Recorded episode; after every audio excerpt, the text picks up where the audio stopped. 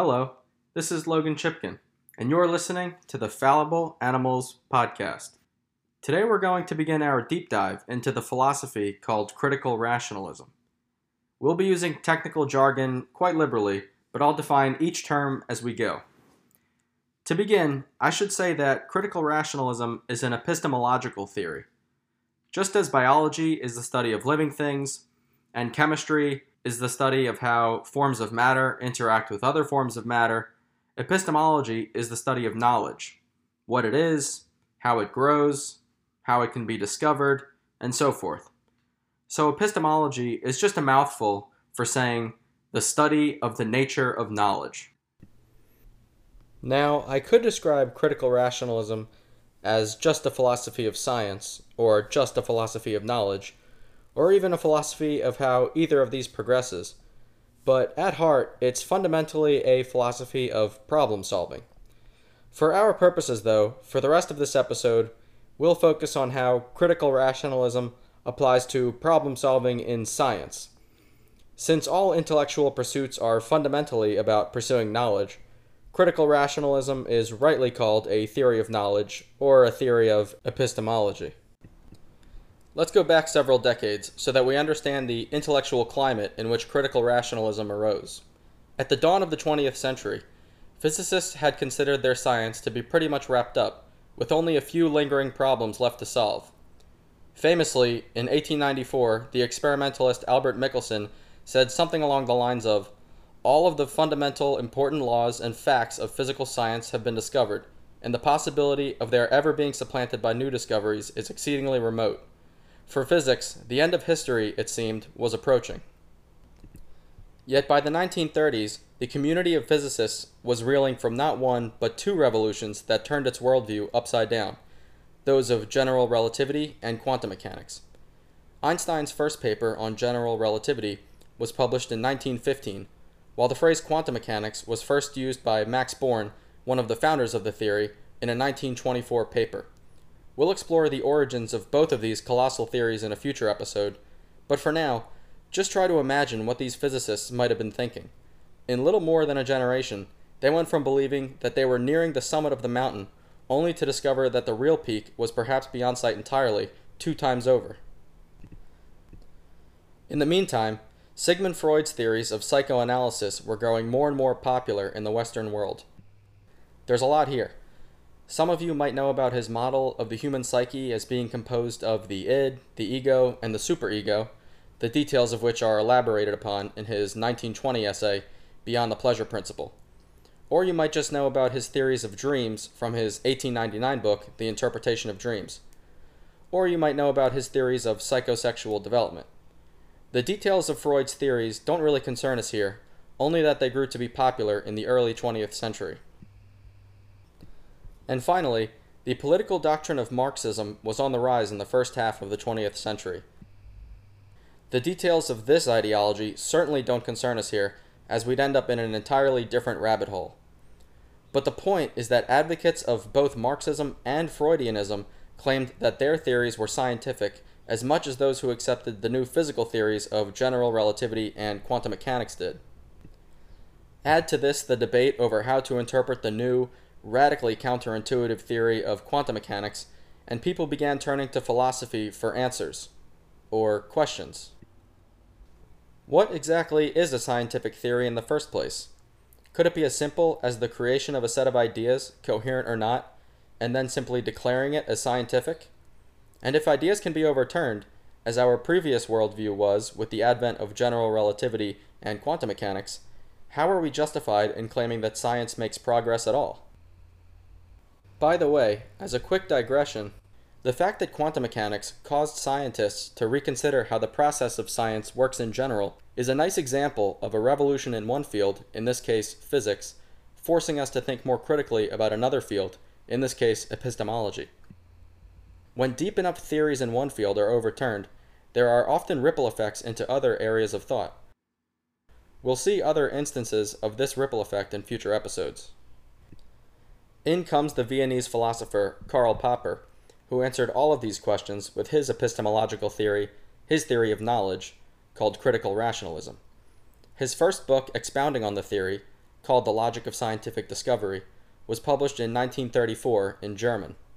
Fearing the rise of the Nazis, he actually wrote it so that he could acquire an academic position in a country that he thought would be safe for those of Jewish descent. The English translation of the book was published 25 years later in 1959, by which time he was a professor at the University of London.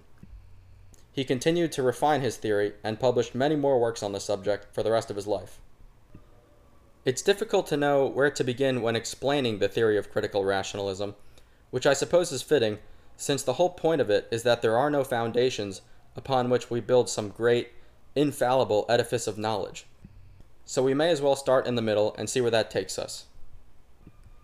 When the scientist does science, as it were, she's fundamentally aiming to understand, to explain reality.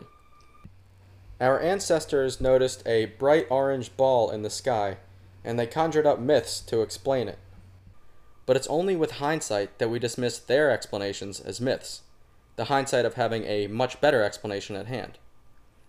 So the problem that the scientist wants to solve could be an apparent regularity, like the daily motions of the sun in the sky. It could also be an irregularity, like storms that occur with no predictable schedule at all.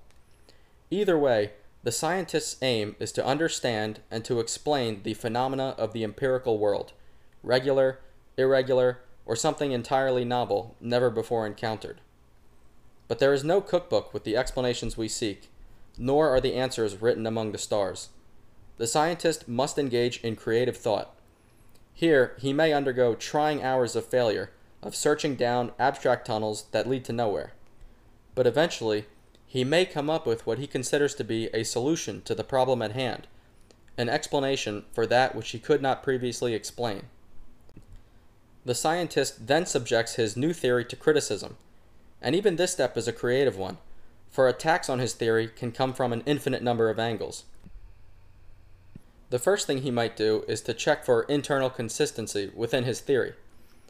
After all, if a theory leads to an internal contradiction, it probably requires either modification or a return to the drawing board entirely afresh. Another mode of criticism that isn't always made explicit is to check whether some new theory is consistent with other theories that we already hold to be true. For example, there's a famous unsolved problem in biology known as the latitudinal diversity gradient problem.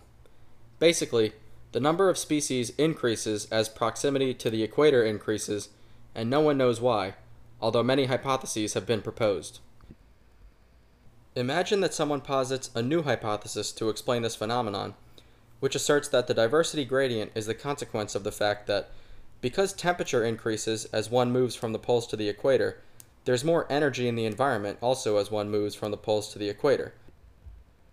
More energy allows for a greater number of species to spontaneously emerge.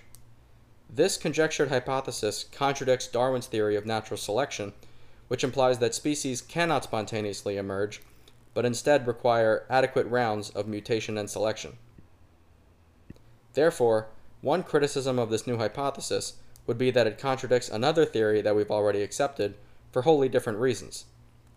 To be sure, this is not necessarily a death blow to the new hypothesis.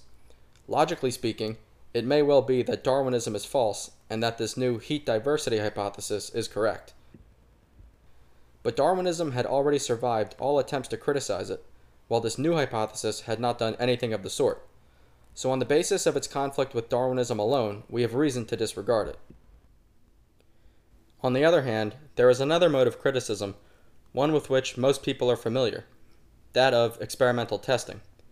Any empirical theory must be such that there is some observation you can make in principle that would contradict the theory. Another way of saying this is that a theory must make predictions of the form if this theory is true, then such and such event will occur under such and such circumstances. Here we have arrived at Popper's famous criterion of demarcation. That is, a theory is scientific if it is falsifiable, capable in principle of being refuted by the outcome of some experiment. So while Einstein's theory of general relativity was apparently elegant and perhaps sensible enough to accept, his theory rocketed to fame only after the theory's prediction for the bending of light around massive objects was corroborated by images of an eclipse in 1919 captured by the astronomer Sir Arthur Eddington. I should point out that experimental testing, as well as the gathering of evidence from the environment, is most helpful as a mode of criticism when we have two or more theories that make different predictions for the same physical event, and when all such rival candidates have survived other modes of criticism.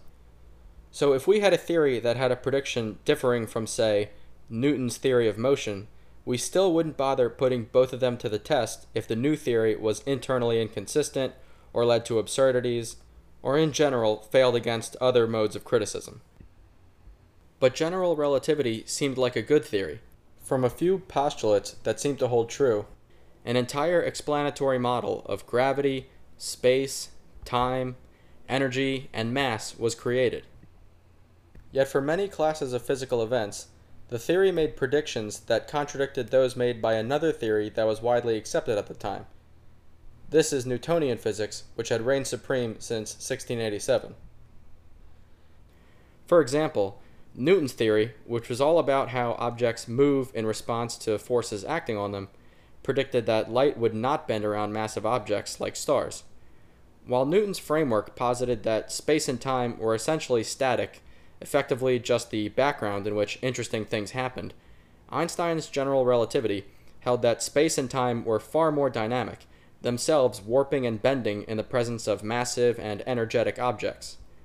And this dynamical background, in turn, affected the motions of massive objects.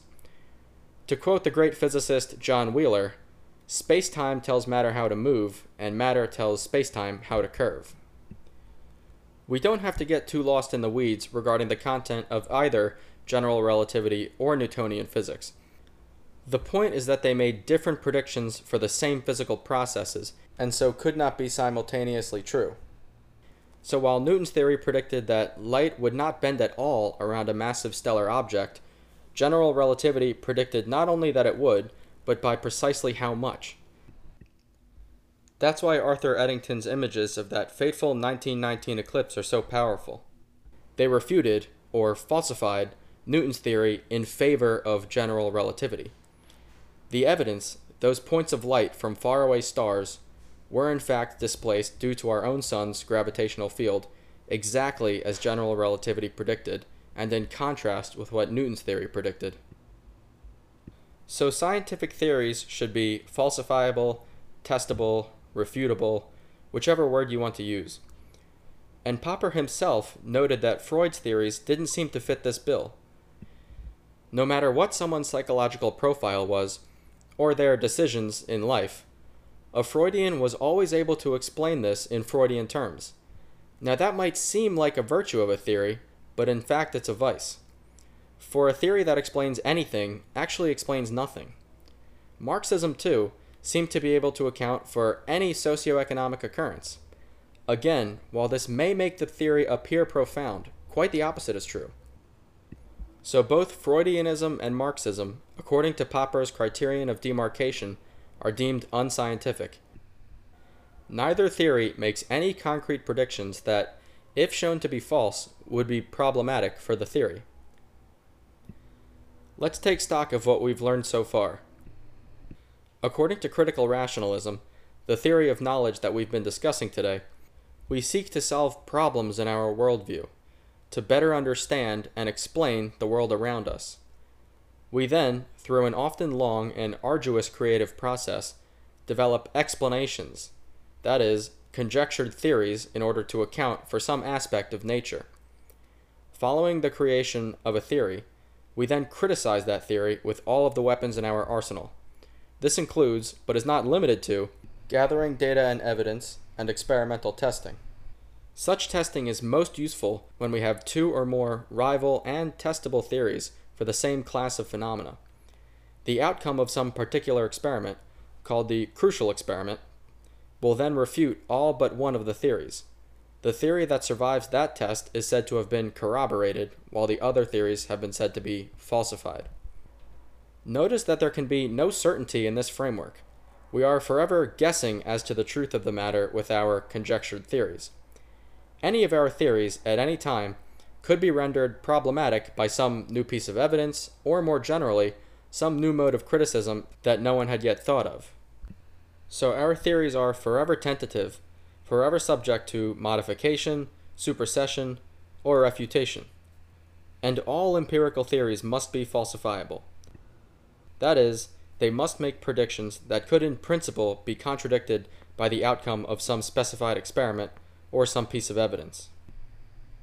But if nothing is certain, and we could drop even our best theories at any moment, does science ever really progress? Or are we just running in circles? Indeed, science does progress by way of error correction, which we did not discuss explicitly today.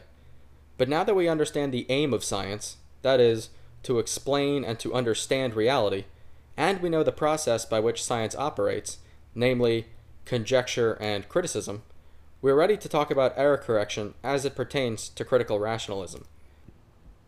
We'll pick up on this very important idea next time on the Fallible Animals podcast. And after that, we'll discuss the rival epistemological theories to critical rationalism, such as inductivism, and why we are confident that critical rationalism is the correct theory of knowledge, or at least the best one yet conceived. Thank you very much for listening. I'm your host, Logan Chipkin.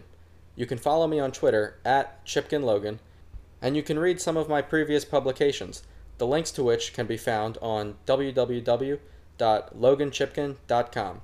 If you like this episode, please consider sharing. Let's get these ideas out there. Have a great day.